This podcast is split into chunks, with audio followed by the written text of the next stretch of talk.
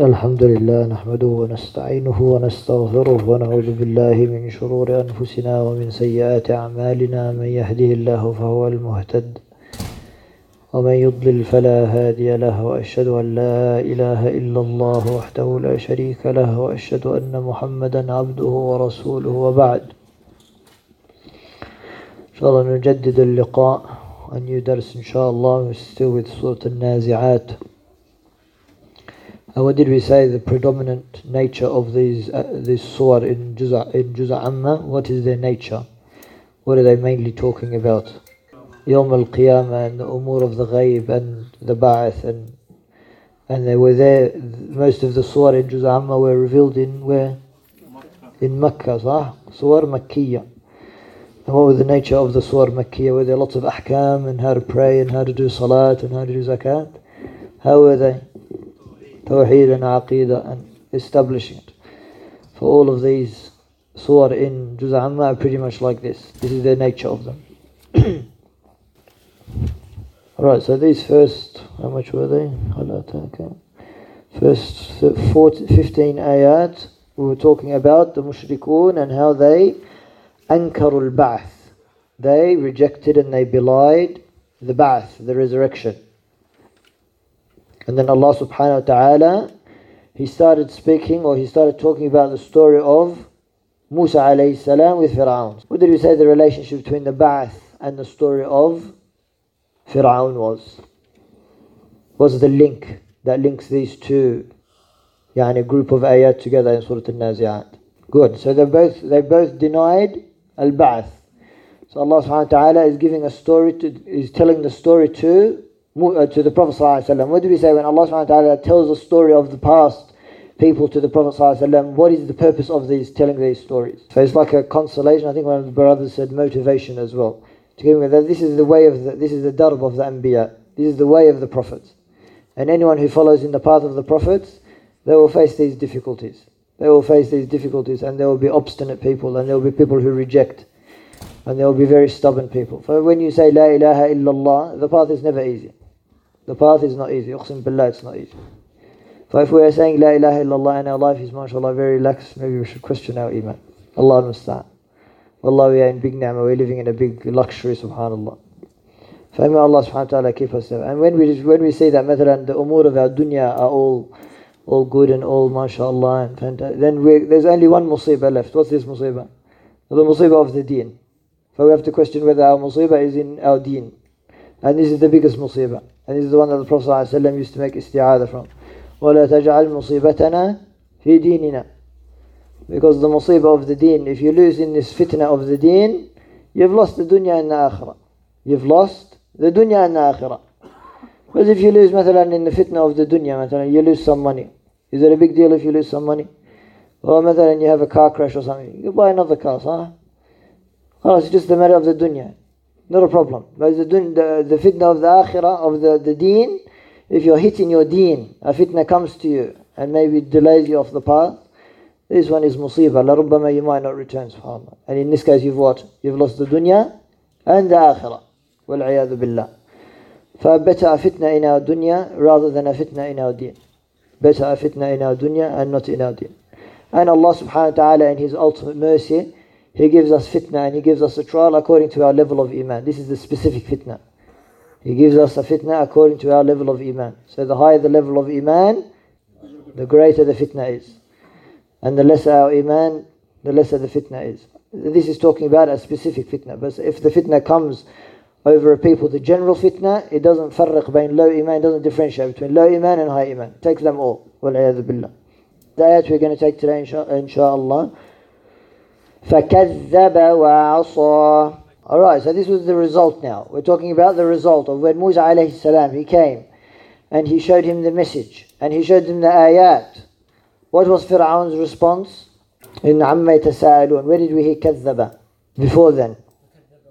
وَكَذَّبُوا كِذَّابَ, صح?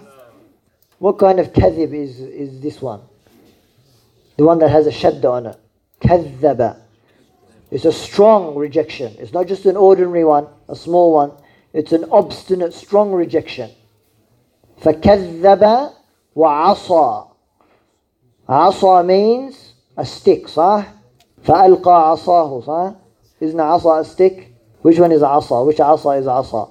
Both of them are asa and asa. Which asa is asa? Are we talking about the stick here, or are we talking about the disobey one? Asa is the verb, is spelt how? With the alif. Which alif?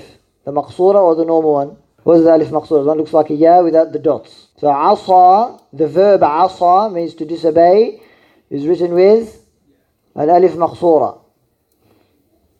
And the noun asa, yani the stick, asa, this one is spelt with a normal alif. So in this context we're talking about to disobey, the verb. فَكَذَّبَ وَعَصَى. Who did he disobey? Fir'aun. He denied the message that came with Musa from Allah subhanahu wa ta'ala. And we said if you reject the messenger, you're rejecting Allah essentially. It's the same thing. فَكَذَّبَ وَعَصَى. Then what did he do?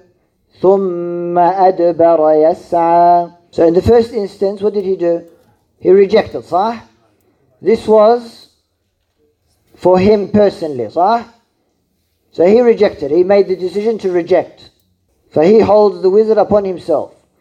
But did he stay on this? Did he go further than this? He went further. Not only did he disbelieve, he also diverted others from the path of belief as well. And this is even worse. For it is not enough that you alone disbelieve, for you also prevent other people from disbelieving as well. And what did we say about Fir'aun, about استخف قومه? What did we say? استخف قومه means he played on their ignorance. Al-istikhfaf is when someone is, yani, they don't know something, and you play on that ignorance. You take advantage of them. فَاسْتَخَفَّ قَوْمَهُ فَأَطَاعُوا. They obeyed him. So what he did first, after he كَذَّبَ عَصَى ثُمَّ أَدْبَرَ. ثُمَّ means, we said, straight away. ثُمَّ, straight away. After he rejected, أَدْبَرَ, أَدْبَرَ. He turned. Turned from? Turned from who? From Musa alayhi salam. Just turning away like this, casually and laconically and very easily. How? Yas'a, running. Yani he's running towards diverting people from the path quickly and energetically. Because he knows that if the people were to believe, what would happen? His kingdom would go. So he feared for his kingdom. فَحَشَرَ فَنَادَى. But then after أَدْبَرَ يَسْعَى, he gathered the people. حَشَرَ. He gathered the people like al-mahshar. Yawm al Qiyamah there will be the mahshar, the gathering, the place of gathering. فَحَشَرَ فَنَادَى. Why do you think he hashar? He gathered all the people. فَإِتْ is أَبْلَغ. When people are, all of them, he is addressing them. He is putting his hujjah upon them. He is putting his hujjah upon them. So this is more powerful. When he has control of all the people, he is more in power. And this is exactly what they try and do today. With the mass media or the social media, or the more people you can influence in the batil, whether they know it or they don't know, the more you have them in your hand. The more you have them in your hand. So what did he say? فَحَشَرَ فَنَادَى. What did he say nada means again? Called out. So Allah subhanahu wa ta'ala first of all called out Musa in al-Wadi al-Muqaddas Tuwa, and then Fir'aun nada. فَحَشَرَ فَنَادَى فَقَالَ أَنَا رَبُّكُمُ الْأَعْلَى. So this is the next ayah, is when Fir'aun, he claimed his Rububiyyah. He said, قَالَ أَنَا رَبُّكُمُ الْأَعْلَى. Let's have a refresher course. What does Rububiyyah mean again? Lordship. What does lordship entail? This one you have to know. You have to know Tawheed al-Rububiyyah, Tawheed al-Rububiyyah. You have to know this like Qul huwa Allahu ahad. This one you have to know. This one is essential. You have to know this one. So when I say to you, what's Rububiyyah? You have to answer like second nature, as they say. No excuses about this one. The creator, the provider, and Mulk, Tadbir. Al Khalq is the creation.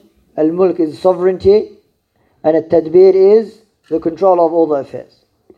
What did you say about Rububiyyah? Does the Christian believe in Rububiyyah? Yes. Yes or no? Yes. If you ask the Christian person who is the creator and who is the sovereign and who controls all the affairs, what will they say to you? They will say God. Al Yahudi, if you say to him who is the creator and who is the sovereign and who controls all the affairs, what will he tell you? What should I tell you? God. Does this mean the Jews and the Christians are Muslim?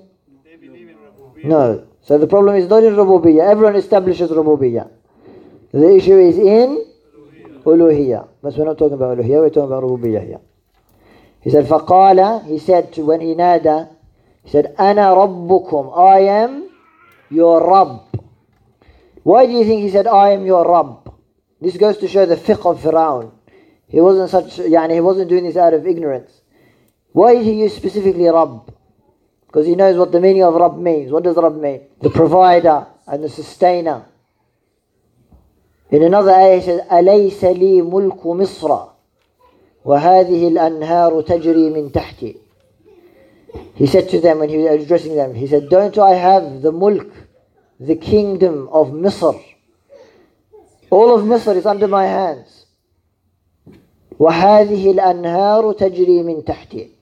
And these rivers which flow below me, I am in control of them. Which river is he talking about? The Nile River. The Nile River till this day is the lifeblood of this area. That goes from Egypt down to Sudan, through down to, I think the end of it is in Ethiopia, I think. The lifeblood of them. Yeah, and if the floods didn't come that year, there would be starvation because their crops wouldn't grow. So he used the Rububiyyah because he knew that the river was a means of sustenance for them. He says, I have control of these rivers. I am controlling you, essentially. I am the one that controls this river and I have the kingdom of Misr. فَقَالَ أَنَا رَبُّكُمُ الْأَعْلَى, I am your Lord Most High. يعني I am above all of these things. And I am in control of them. So what is he playing at? He's playing at their, what they know with. He's playing at their ignorance. So they're looking at something which is tangible and in front of them. And true, Fir'aun is in charge of this. He can prevent the water coming and maybe we will not get our crops and maybe. فَقَالَ أَنَا رَبُّكُمُ الْأَعْلَى. Then Allah subhanahu wa ta'ala, remember this story is very short. He's not mentioning things in detail. فَأَخَذَهُ اللَّهُ نَكَالَ الْآخِرَةِ وَالْأُولَى. أَخَذَ means to take, صح? In this context it means that Allah seized him. He punished him. So this is what a nakal is. A nakal is not just a adab. For someone could be punished and no one knows about it. Someone could be punished and no one knows about it. But a nakal is a punishment which people look at afterwards and they see that this was indeed a punishment. So it's like a ibra. A ibra, as Allah subhanahu wa ta'ala says in the next ayah, is like an example. How did Allah subhanahu wa ta'ala make Fir'aun an example? He preserved his body, sah? He preserved him and he's mummified. Till today you can probably go see him, I think in the museum of whichever museum it is. For Allah subhanahu wa ta'ala says, Nakalan, nakal is an exemplary punishment or a punishment which sets an example. What kind of example? Nakal al-akhirati wal-ula. Al-akhira wal-ula. What's al-akhirah talking about? This is where the Mufassirun, they differed a bit. They said if it's al-akhirah, how can it be nakal in the akhirah? Khalas, there's no more examples set in the akhirah. So this is supposed to be nakal, an example in the hereafter and in this world. In this world we understand, but the akhirah is a bit problematic, they said. So they said, some of them said nakal al-akhirati, al-akhirah does mean al-akhirah, the ones that we all know, wal-ula. And others said al-akhirah means, al-akhirah means before, when he rejected, after he claimed his lordship, and al-ula was when he just rejected Musa before claiming lordship. So this is the ula and this is the akhirah. And others said, al-ula is in his time, and al-akhirah is generations that came after him. And all of these opinions are inshallah correct. But as Allah subhanahu wa ta'ala says about Fir'aun, النار يعرضون فيها غدوا وعشيا. That the people of Fir'aun in their graves, they are being exposed to the fire. غدوا وعشيا, in the morning and in the evening. Then he says, وَيَوْمَ تَقُومُ السَّاعَةُ أَدْخِلُوا آلَ فِرْعَوْنَ أَشَدَّ الْعَذَابِ. Then when the Sa'a comes, then enter them into the severe punishment. So they're being punished in their graves and they will be punished in the Akhirah as well. Then Allah subhanahu wa ta'ala says, إِنَّ فِي ذَلِكَ لَعِبْرَةً لِمَنْ يَخْشَى. Indeed, this is a ibra. What's a ibra? A lesson. Liman? Liman yakhsha. There's that word yakhsha again. Yakhsha is what? Fear is? Knowledge. Because now we know the story of Musa. We are with knowledge, upon knowledge, about the story of Musa. And this should breed the fear of Allah subhanahu wa ta'ala in us. About how Allah subhanahu wa ta'ala can take the people and punish the people when they disobey Him. And as Allah subhanahu wa ta'ala said, وَمَا كُنَّا مُعَذِّبِينَ حَتَّى نَبْعَثَ رَسُولًا, that we do not punish a people until we send a Rasool. So after the Rasool has come and you are still rejecting, what does this mean? That means you are more deserving of the azab. إِنَّ فِي ذَلِكَ لَعِبْرَةً لِمَنْ يَخْشَى. What kind of ibar do you think we can get from the story of Musa? Ibra, what kind of lessons can we get? Any lesson? Top of your head. Do not go past Allah subhanahu wa ta'ala's boundaries. Ahsant. The da'wah, the method of da'wah, how do we give da'wah to the people? What about the believers? The aqibah is always for the aqibah. Al-aqibatu lit-taqwa is always for the muttaqeen. The end result is always for the believers. That the path of haqq is always hard and difficult. And that there are always people rejecting the haqq. So all of these are ibar from the story of Musa that we can take. Subhanakallahumma wa bihamdika ashhadu an la ilaha illa ant astaghfiruka wa atubu ilayk.